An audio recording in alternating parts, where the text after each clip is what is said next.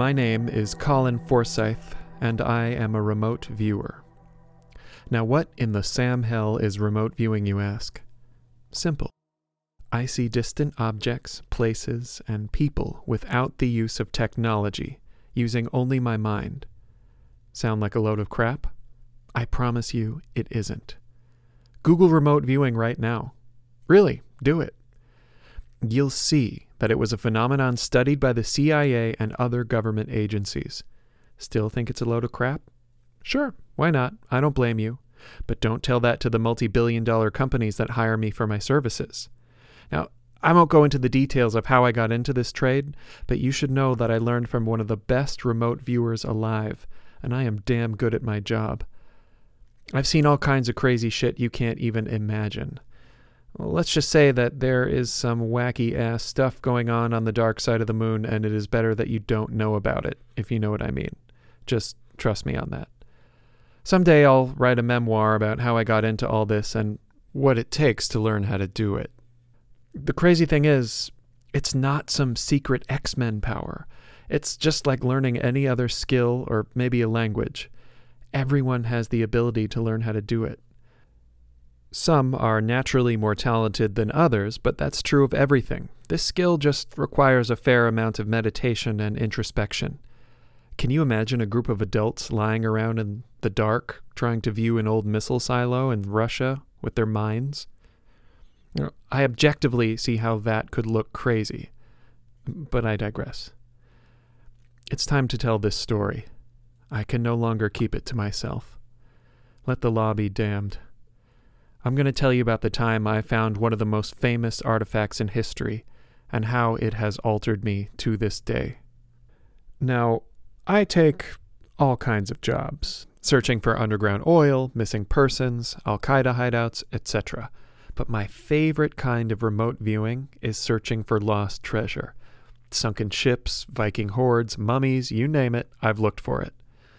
Something about uncovering ancient objects has always had a certain allure to me. Also, treasure hunters are the wackiest, bravest, sometimes greediest, and stupidest group of people I've ever met. In short, very entertaining. Now, this story dates back to 1999, and I was just a couple years out of the military and eager to ply my trade to anyone who could afford me. We were known in certain circles, and our skills were highly sought after. At the time, I worked for a private viewing firm loosely affiliated with the CIA. So when I was contacted directly for an under the table job, I was excited and ready. I would do this on my own for the first time, no one looking over my shoulder. And I'm good. I'm really good. I can say that objectively. Now, that's not to say remote viewing is flawless, and any remote viewer that says they have a 100% success rate is full of shit. An extremely talented viewer can hit around 85% of their targets, and even then, you can still be off. I would say I was in the 90th percentile in my success rate back when I cared about percentiles and things like that. Anywho, I got the call on a gray Tuesday afternoon from a cagey sounding guy with a southern lilt offering me an all expenses paid trip to Germany. He said that what he needed was maybe a little illegal, but that no one would be hurt and it didn't include drug trafficking. He and his associate would come to my city, I lived outside D.C., to test me, and we would go from there. I couldn't resist, and said yes almost instantly. I was pretty green back then.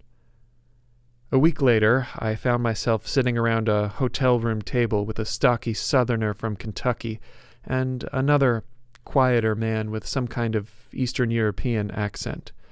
The Kentuckian, Dan, he had called himself, was short and thin, perhaps in his mid forties, with close shaved brown hair and he sported a red baseball cap with a St. Louis Cardinals logo. His rustic southern shtick was charming, but his constantly shifting brown eyes betrayed a calculated interior life.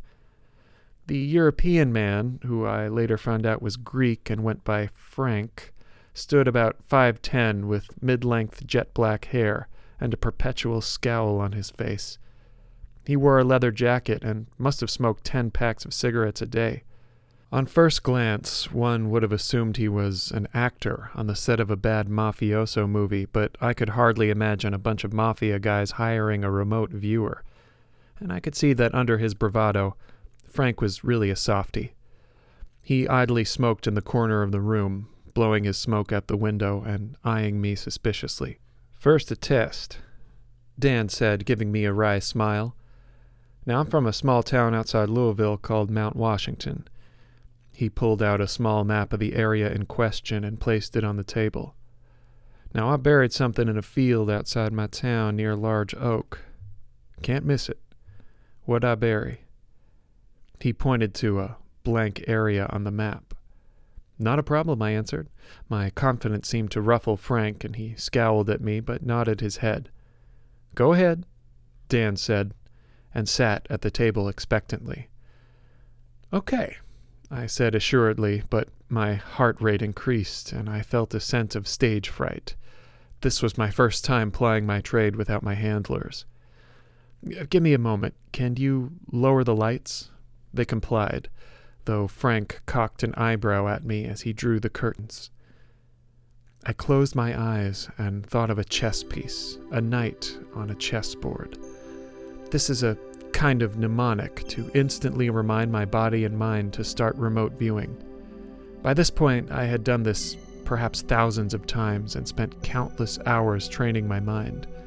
My body instantly relaxed and went through the motions. Now, every viewer has their own routines and visualizations unique to the individual. I use a protocol that works for me. The room melted away. I focused on my breath and imagined myself sitting in a sumptuous red chair in front of a blank movie screen. I imagined gold and red wallpaper inlaid with beautiful gold leaf flowers and vines. The more detailed, vivid, and consistent your imagination is when setting up a remote viewing session, the better. Some people ascribe spiritual connotations to our work, but trust me, while some viewers do have religious beliefs about it, most professionals see it as a clearly natural human tool inlaid in the human mind. While keeping the area of the map Dan had pointed to firmly in my mind, I conjured the image of an old fashioned projector and watched it cast a blank white light onto an imaginary silk screen. A moment of panic. Would it work outside the confines of my safe office, equipped with all the tools of concentration and meditation I needed to execute a successful session? I used my training to calm myself, and suddenly an idyllic field filled the screen. A gorgeous sun filled valley surrounded by pastoral hills, with endless farmland sinking into the distance. Relief washed over me. I see it, I said aloud. It's the mark of an advanced remote viewer to be able to speak out loud and maintain focus, though I don't imagine they knew that. I see the field. There's a, a dirt road and an old wooden fence. I then saw the giant oak tree standing unquestionably by the side of the road, seemingly out of place in the field of grass. I see the tree. I'm moving in. I allowed myself to get up and step into my imaginary movie screen. I found myself floating near the oak's large trunk. I shifted my focus to the earth beneath the tree and peered through it, digging with my mind. There, sitting amidst the tree's massive roots, was a small pine box. I see the box. What's in it? Dan said. I could hear his excitement seeping through his voice. I gazed through the thin wood. There's. Uh, wait. Uh, a single playing card. Which one? Dan said. The three of clubs, I replied, the card sharply coming into focus in my mind's eye. Son of a bitch, Dan said and whistled through his teeth. Damn, son, that's. Well, they told me it was unbelievable, but that's nothing short of a miracle. I let a slight smile touch my lips as I brought myself out of the session, floating back through the movie screen and slowly allowing my mind to return to my physical body. I blinked my eyes open. Both men were staring at me incredulously. You passed with flying colors, kid, Dan said. He folded up his map of Kentucky and sat back in his chair. Wait, the other man said suddenly.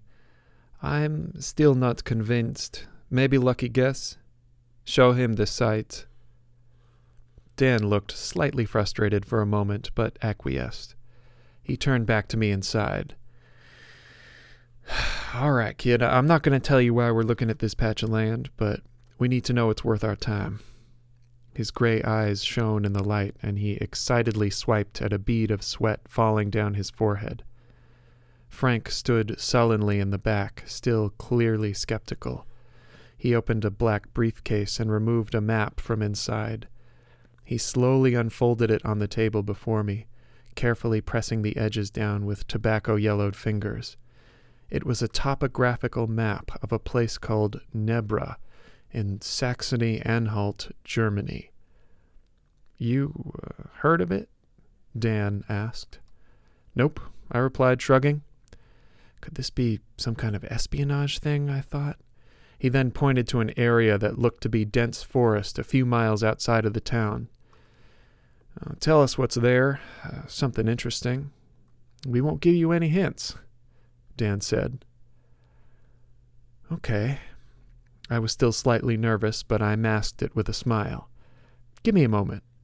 I closed my eyes and went through my routine again, step by careful step. After a few minutes, a lush forest slowly faded into view on my imaginary movie screen. I pictured myself walking into the screen I'd drawn in my mind. Suddenly, I was looking down at a beautiful, misty, old growth forest.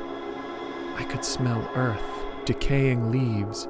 I could hear the sound of chirping birds and feel the cool moisture of live old trees all breathing at once. I see an ancient forest. Wait, th- there's there's something. I trailed off. There was a light a gleaming violet light calling my attention to a quadrant of the forest.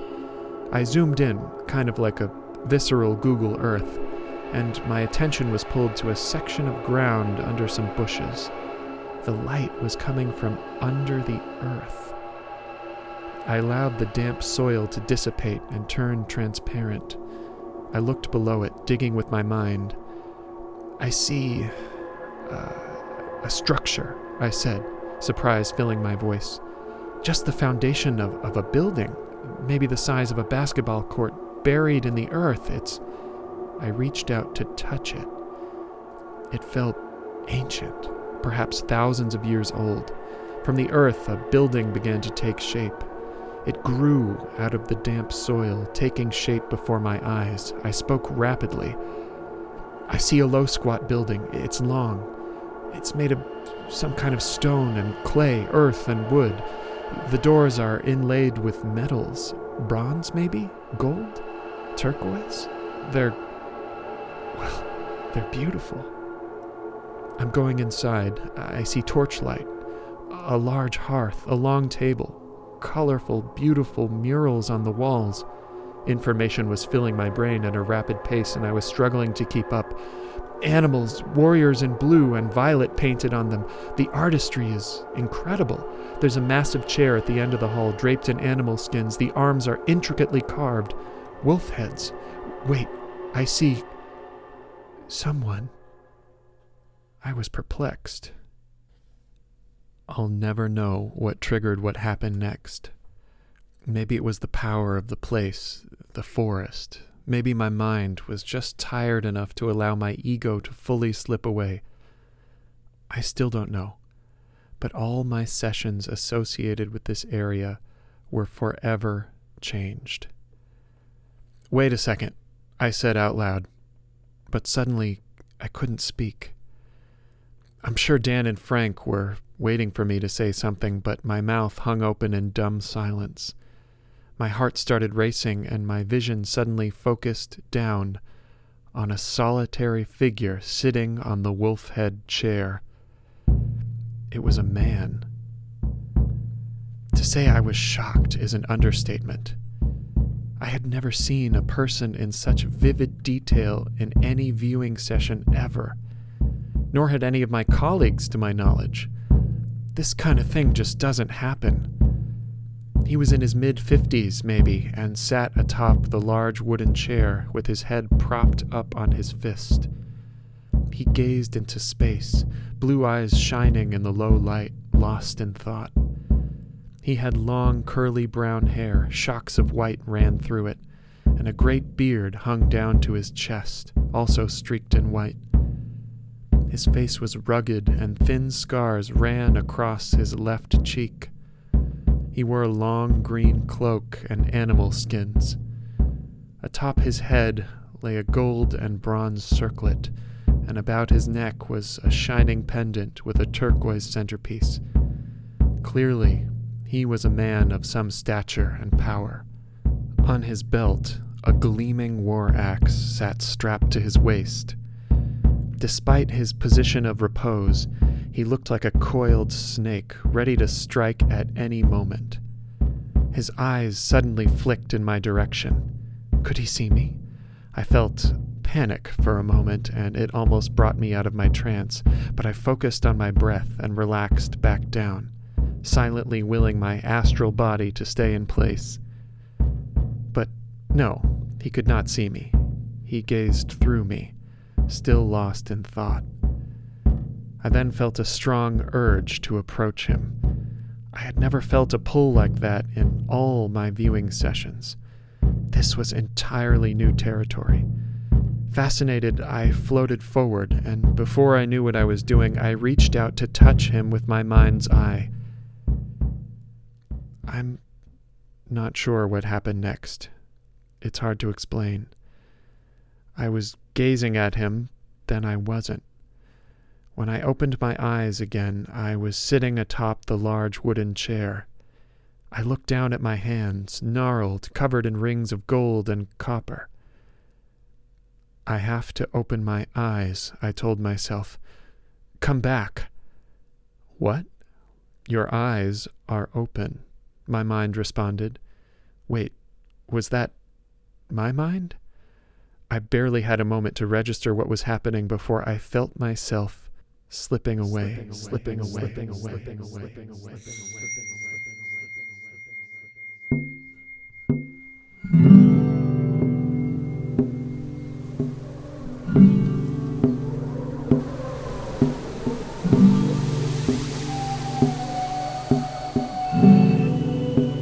I slide off the throne, easing my stiff, aching legs from the well worn wood.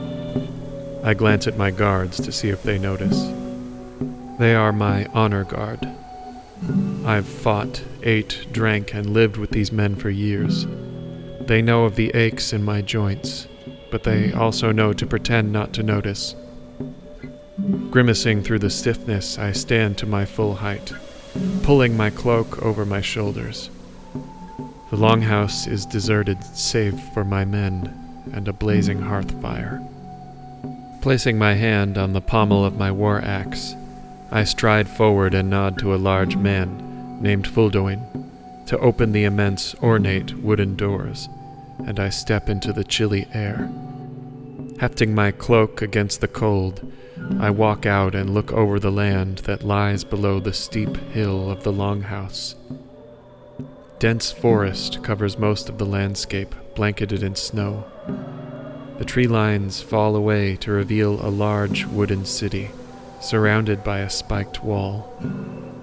Hearth fires send curls of smoke through the thatched roofs into the gray sky, and horse drawn carts trundle through the dirt streets.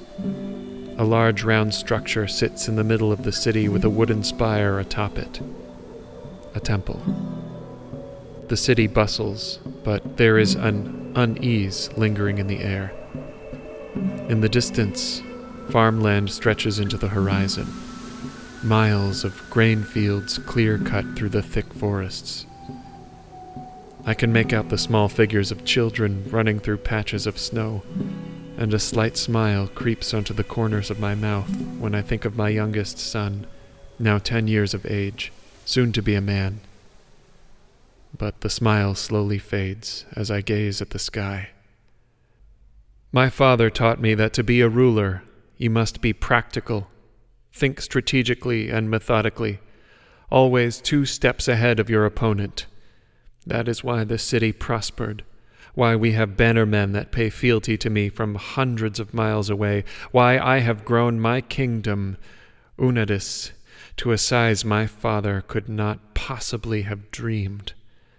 While other rulers fussed with gods and priests, taking their advisement over their own judgment, I relied purely on my instincts. When I inherited the throne, I turned my focus to the only things that truly matter in this world besides food and water trade and metal. Bronze, to be exact. Those shining gold brown bars that come from the north. I tariffed traders, exported grain and other goods, stockpiled, and sometimes outright seized the metallic substance and its compounds, tin and copper. I recruited and trained the best blacksmiths the land had ever known, creating a multi tiered guild for them, and built a stockpile so vast that no one could possibly doubt my might. Indeed, if the gods had given me anything, it is this beautiful stuff. I gazed down at my hands, ringed in gold, aching and starting to gnarl with age and flex my fingers to fight off the cold.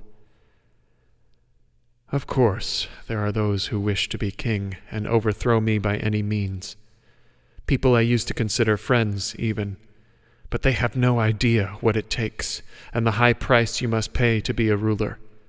In order to unify the hundreds of tribes and villages in our regions, I spilled blood played neighbor against neighbor, set up strategic marriages, made peace with blood enemies, and committed horrendous deeds too terrible to name.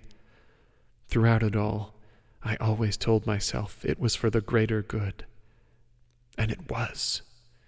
We are stronger together. Enemies to the west, the Gauls, and sometimes their uneasy neighbors, the Iberians, raid my towns. I have been able to snuff them out time and time again with my advanced weaponry and skill in battle tactics, but they are starting to unify and outnumber us two to one. They nip at my heels like wolves in the night, melting into the forests when I try to deal them a crushing blow. Then there are the rumors of the people from the south.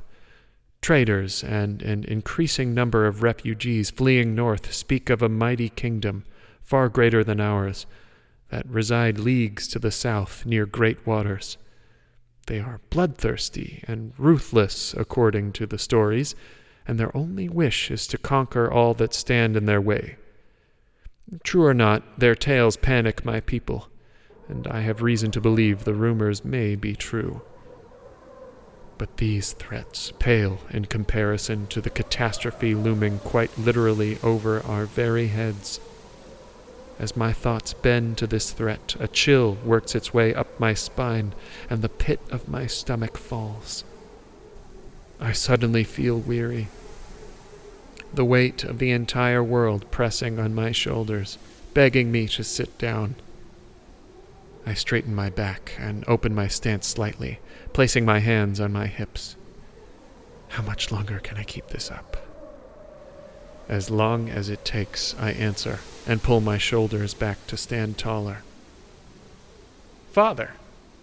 I hear behind me, and I turn to see my youngest son, ten year old Odulrich, running to greet me, wooden sword in hand, and my elder son, Helferich, trailing not far behind him.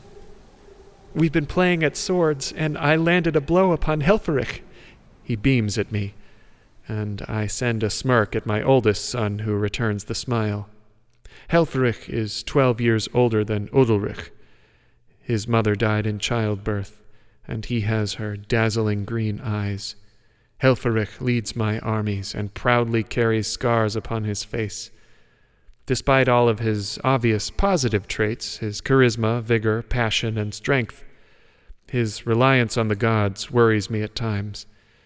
I pray to the gods as much as any man, but I rely on them as a tool to get people what I need them to do. I use them at my leisure to inspire my people to fear and trust in me as the man chosen by the gods to lead his people. But Helferich is entranced by the gods and asks their guidance in all he does, which translates to a heavy reliance on the priests and their advice. Despite this, though, I believe he will one day be a talented leader and carry the heavy burden I bear with grace. Helferich comes to us and sweeps Odalrich up in his arms, briefly spinning him in the air. My youngest son laughs and pretends to fight back. And quite a blow it was, he says, placing Odalrich down, dramatically rubbing his right hip and grinning from ear to ear. The smile fades, though, and he leans in to speak softly. They're here. I nod. I knew this was coming, and I suck in the cold air through my teeth. Send them to the longhouse. I stride back through the large doors, secretly grateful for the warmth of the hearth fire, and sit upon the large wooden throne. I will give them a show of strength. I put Helferich by my right hand and call for my men to stand around me to face the door. Little Ulrich turns to leave the back room and play with his toys, but I stop him. No, stand by your brother. I nod to his nursemaid, who ushers him next to me. She goes to the back room and closes the door behind her. Odalrich's mother died of consumption when he was six. The priests told me her death was the price for my insolence towards the gods. I threw them out in a rage that day, telling them never to set foot in my long house again. I hear pounding on the doors and I nod to my guards to open, open them. Open, open.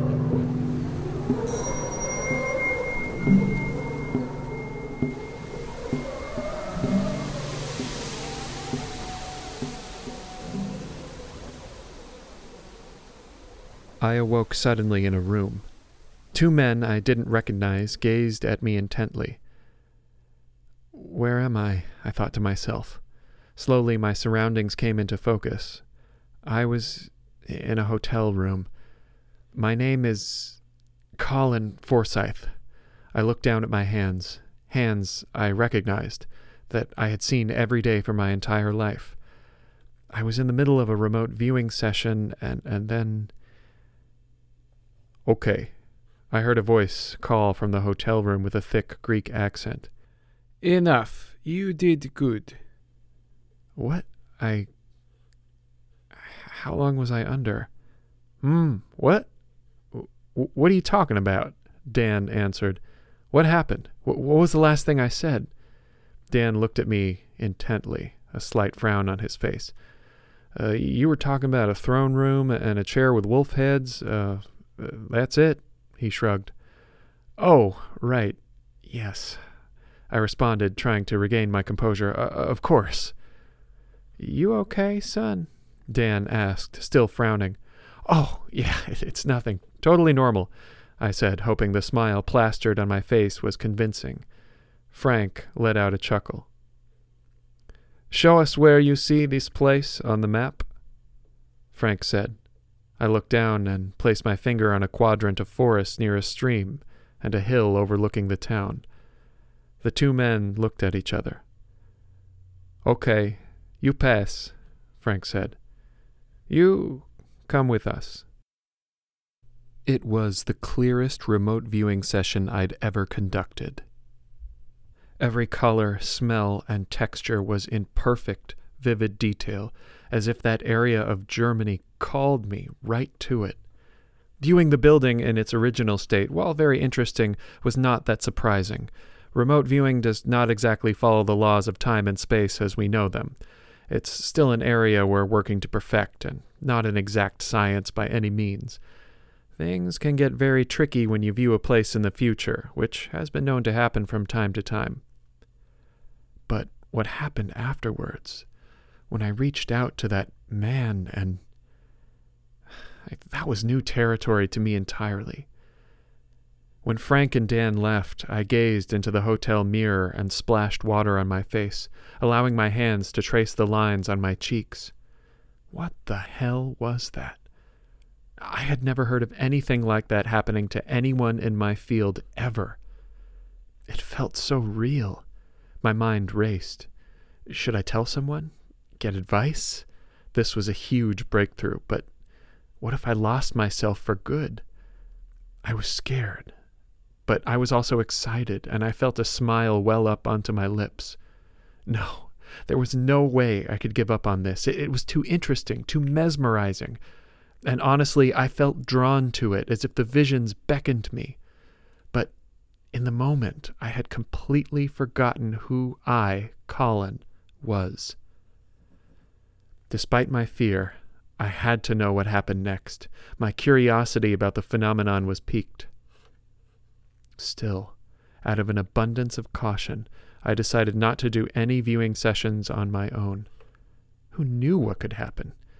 Normally, I would have my colleagues to bounce experiences like this off of, but freelancing was strongly frowned upon, and I wouldn't be talking to anyone anytime soon. Perhaps, I had thought, I could catalog the experience and one day bring it to someone.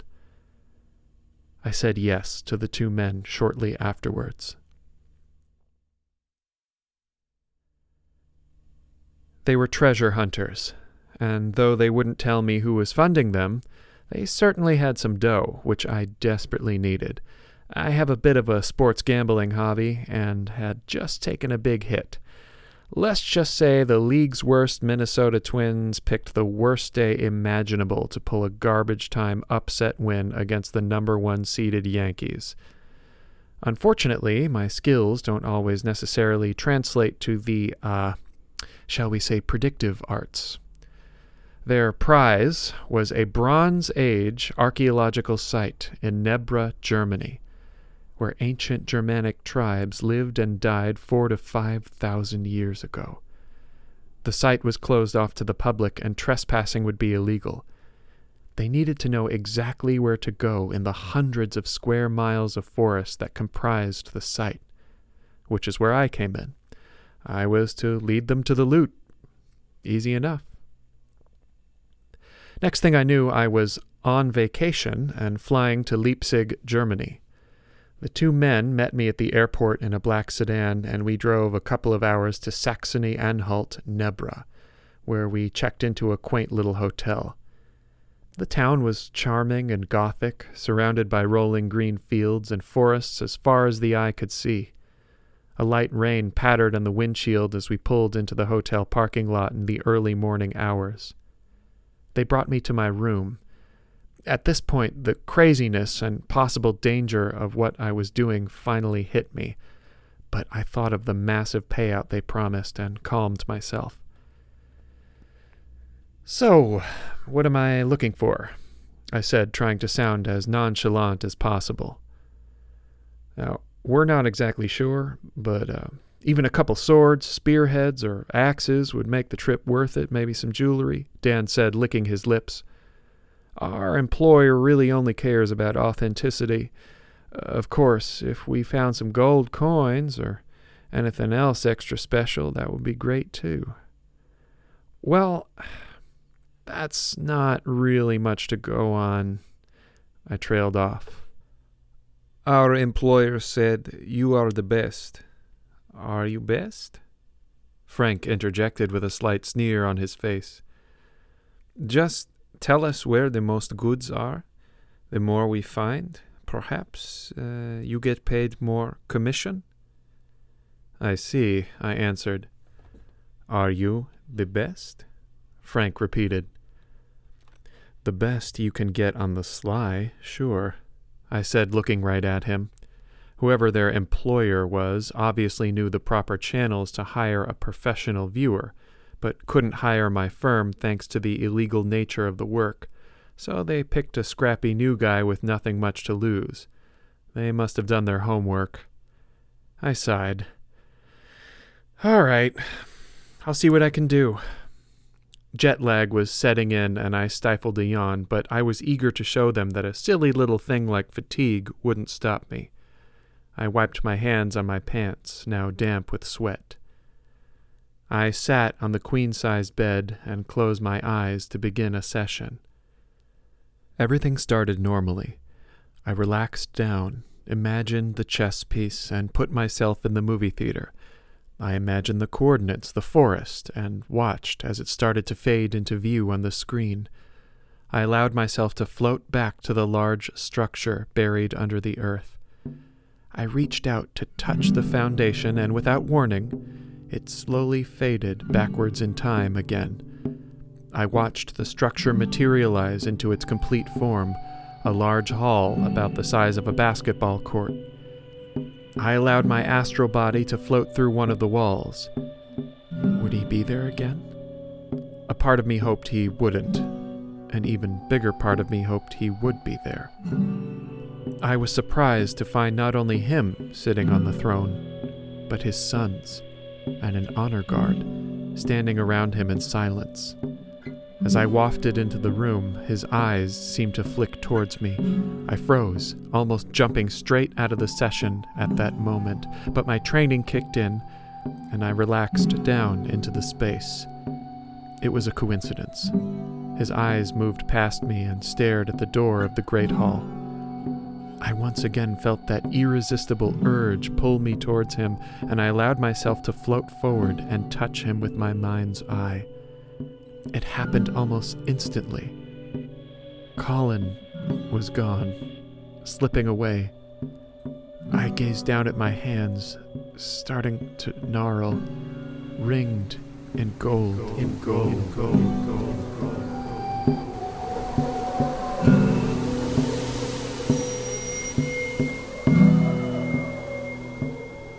I hear pounding on the doors, and I nod to my guards to open them. Six priests and priestesses stride into the room. I gaze at them coldly. Five of them wear simple robes with hoods pulled over their heads. Colorful paint adorns their faces in intricate patterns, each indicating an affinity to a particular god. One leads Alcis by the arm. He is the head priest, blinded by his father when he was born who was head priest before him, who was blinded by his father, a tradition spanning back generations. They say it helps them listen to the words of the gods, but secretly I think it's a waste. They lead Alcis in front of my throne. Despite his age, the old man stands tall. Through the lumps of disconcerting flesh that cover his eye sockets, he seems to gaze at us a grimace covering his face. Helmsdorf, he says to me coldly. You may address me as Meine König, I answer back. The gods know no kings, he says plainly. That priestly covering you have upon your head, how do you think you obtained it? I fire back. Alcis wears a large bronze helm adorned with jewels and covered in the thick brambles of an oak tree, a gift I had fashioned especially for him. And the Sky Temple, how was it finally finished? The gods? No, I did it. Have I not been more generous to the gods than any one man? I continue. The Sky Temple lay leagues to the west, a giant stone monument. Its construction has taken generations, faced setbacks, stood empty for years, but I restarted construction and completed it. The ingenious design allows for rituals to be completed precisely at the changing of the seasons, the sun peering through giant stone archways at each solstice. It is aligned perfectly with the stars above. Its original concept was far more ancient than any of us standing in this room and lost to history, but I finished it. Many man hours and lives were lost in its construction. Need I remind you why I am here, Helmsdorf? Alcis spits back at me. And indeed, he has me here. Spring solstice has come and gone, the sun peering through the archways at the appointed time during the celebration of Sunna. But the weather has not changed. Snow still falls from the heavens, ice covers the earth, and a thick gray haze blankets the sky, obscuring the sun behind a veil of gray clouds. Crops are failing. Our grain storage is running low. People are starving. The townsfolk are restless, looking for answers. The farmers come in droves to my doors, begging for relief where there is none to give. We are on the brink of ruin. No, I concede. You need not. You know what we need to do, but you do not act. Sunna has spoken. She no longer favors this land. We must leave and find a new home. He intones to me. And leave the land of our forefathers? Displace our entire society and run away from our problems? What kind of fool do you take me for? We've had this discussion before. I know where it leads. We must go north or die, he says simply. Or you must make the ultimate sacrifice and complete the ritual. With that, Alcis nods to one of his followers, who brings forward an object covered in cloth. He places it in Alcis's hands, and he gingerly removes the covering to reveal a shining disk. It is the most sacred object we possess. He holds it in both hands and raises it for all to see. The disk is a foot across. Its face is covered in brilliant blue turquoise to mirror the night sky, and a golden sun and crescent moon stand side by side. Stars dot the surrounding area, including the seven sisters who appear when the harvest begins. Also, the planets adorn its face, those ever fixed lights, never shimmering, always staring. The sun goddess, Sunna's boat, lies below in gold leaf, ready to transport her across the sky as day turns to night. The object has been lovingly crafted by the finest artisans our kingdom has to offer, and is made to precise technical specifications so that one may stand on the hill overlooking my capital city, Leubingen, and precisely track Sunna's course across the sky. It has been blessed with our most holy of rituals. The device's power works as a direct connection to the gods, allowing us to calculate exactly when to harvest rotate our crops, wage war, celebrate solstice, conduct ceremonies, and a myriad other functions down to the precise hour without having to travel the four day journey to the Sky Temple. It used to be made of wood and human hair, sometimes bone and skin, before I had it immortalized in bronze and gold. The disk glimmers in his hands, drawing all eyes in the room to its brilliance. No amount of shiny metal can alter the God's truth. It has been forty eight days since the spring solstice, and Sunna has not blessed us with her warmth, hiding behind a veil. Our people are starving, cold, and afraid. I have given you two options, sacredly dictated by the gods. Choose one, but make a choice for the sake of all of us for the sake of your people. Alcis pauses and wipes spittle from his thin, bloodless lips. It was only a few days before that Alcis had taken me aside on the hill overlooking Leubingen. The gods have spoken to me in a vision, he told me. An unprecedented event like this requires the ultimate sacrifice from our king the blood of your youngest son. I laughed in his face then, but now I pause for a moment and consider, looking at my followers who gaze at me intently. I feel their eyes.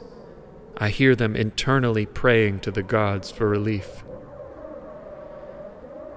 No son of mine will pay for this, I answer, nor will we leave our ancestral lands. The gods will have to be happy with animal sacrifices and fervent prayer.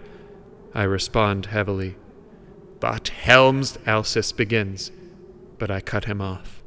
The ritual will be completed on the new moon as requested by the gods. I say, trying to mask the weariness in my voice. We will send our best animals to the pyre. Take them all, if need be. We will have the farms double the tribute, but no son of mine will die. That is my final word. Now leave.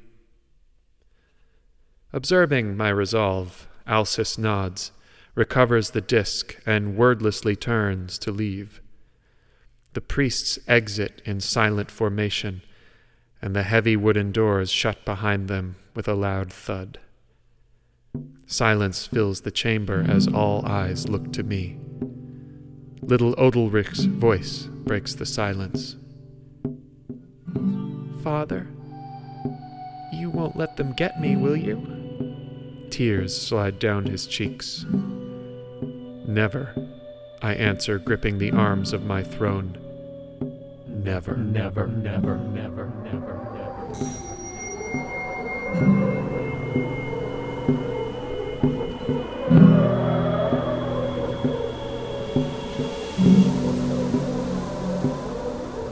With that, I felt myself jolt upward in a violent motion. I could feel my memory returning as I flew through the snow covered forests. Then darkness. A void. I'm Colin. I'm a. I thought for a moment. A remote viewer. I'm. Where am I? I felt myself falling at great speed. My eyes shot open just in time to find my physical body slamming into the ground next to a hotel bed. Oh shit! I cried aloud, my coccyx colliding with the floor. Instant pain racked my lower back. You okay, bud? Dan said, leaning over me and reaching a hand out. Graciously taking it, I allowed him to pull me up onto the bed. Yeah, I said, breathing hard and trying to calm my rocketing heart rate. After downing a bottle of water and counting my breaths, I shakily looked up at the two men now staring at me. What happened? Problem? Frank asked with barely masked contempt. I, I, I saw. I, I've never. Uh, the, the, the, the king. I wasn't making sense. I tried to focus my mind so I could put coherent sentences together. Don't give a shit, Frank cut in. Is it here? What? I responded more out of shock than anything else. Our loot. Oh, I said, I don't know for sure, but I can take you to the site of, of the, uh, a, a great hall. But listen to me, I, I have to say this at least once you don't want to get involved with this. It feels wrong, dangerous. Frank let out a laugh of contempt. No loot, no money. You rest now. We leave near sunset, we dig, you get your reward.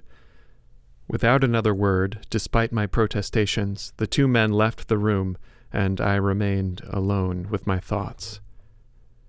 Sleep came almost immediately. I was dead tired, drained from my viewing session and drowsy from jet lag. As I slipped away, the events of my session played through my mind. The images of the shining disk held aloft in the ancient priest's hands dancing in my mind's eye. I fell into a deep, dreamless sleep. I awoke some time later to the sound of knocking on my door. I blearily stood and opened it to find my two employers. They were dressed in black, even sporting black beanies and gloves. It was rather comical. They threw some black clothing at me. Get dressed. It's time to go, Frank said. We puzzled over the map for a few minutes, deciding our best route to the spot I pointed to. We drove in a westerly direction out of the town. The sun was sinking into the horizon, and the forest thickened on the fringes of the small two lane highway. I kept myself in a slightly meditative state and directed the men by feel, calling for them to turn down certain roads while double checking the map in front of me. Turn here, I said suddenly, pointing to a dirt road heading into the forest. We turned, and I felt a strange familiarity wash over me as we made our way through the thick forest. This was correct. We were headed in the right direction. The sun was mostly gone now, and Frank turned on the high beams. We drove until we reached a chain wooden gate. A sign hung over it, and I could make out the word Achtung and words that I imagine said no trespassing, or something to that effect under it in German. Through here. Frank nodded and got out of the car. He opened the trunk and produced some bolt cutters. He broke the chain and swung the gate open. We drove for five more minutes before I said, Here, here, pull over here. Frank complied, and we stepped out of the black sedan.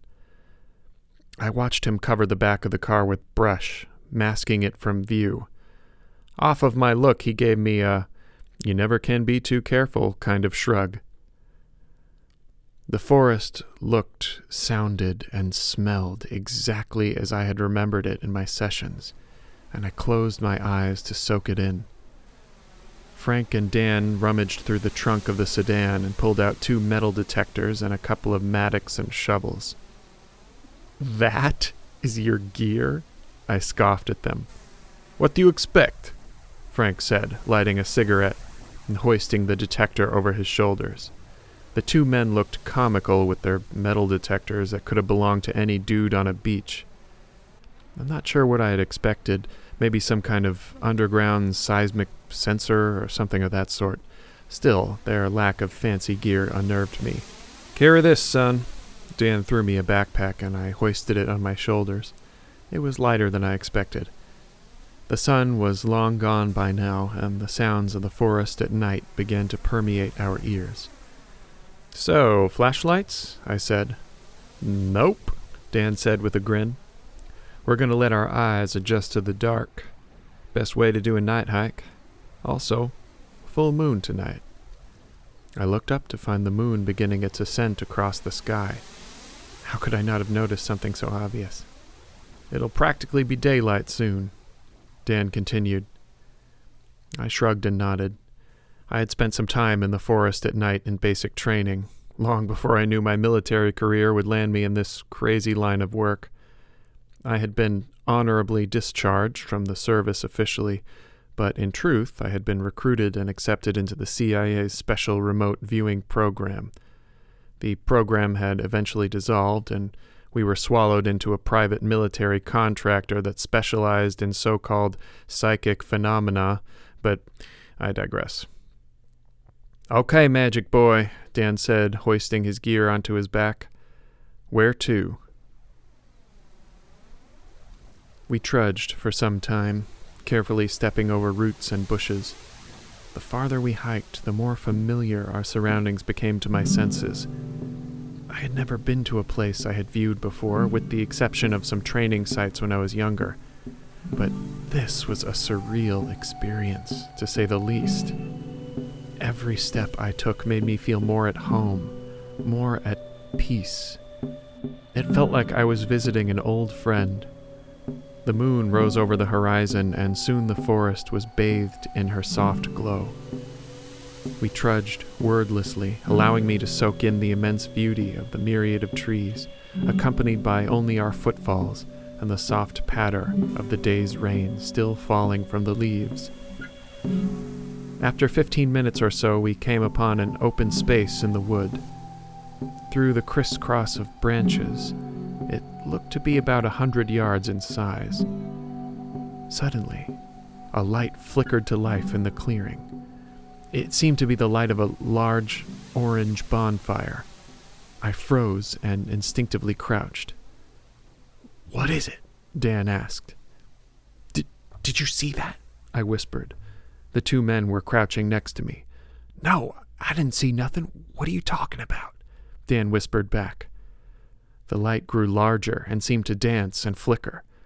You don't see that? I said, panic filling my voice. What? I don't see anything, Frank said. What is going on with you? I looked out. There was a lone fire, unmistakably blazing ahead of us in the center of the clearing. You are telling me you don't see a fire in the middle of that field right there? I said, pointing. I blinked my eyes a couple of times. You're beginning to scare me, man, Dan said and put a hand on my shoulder. Uh, are you all right? I nodded my head, but I was not all right. The blaze in the middle of the field grew in size. I began to feel its heat, see its orange glow create shadows on the tree branches. My eyes are open. I'm not doing a viewing, not in a meditation. I see a big ass fire right there in plain sight, and you guys are telling me you don't see a damn thing. Something isn't right. No part of me understands what is going on right now. I turned to Frank and noticed his lips moving, but I was unable to hear any words.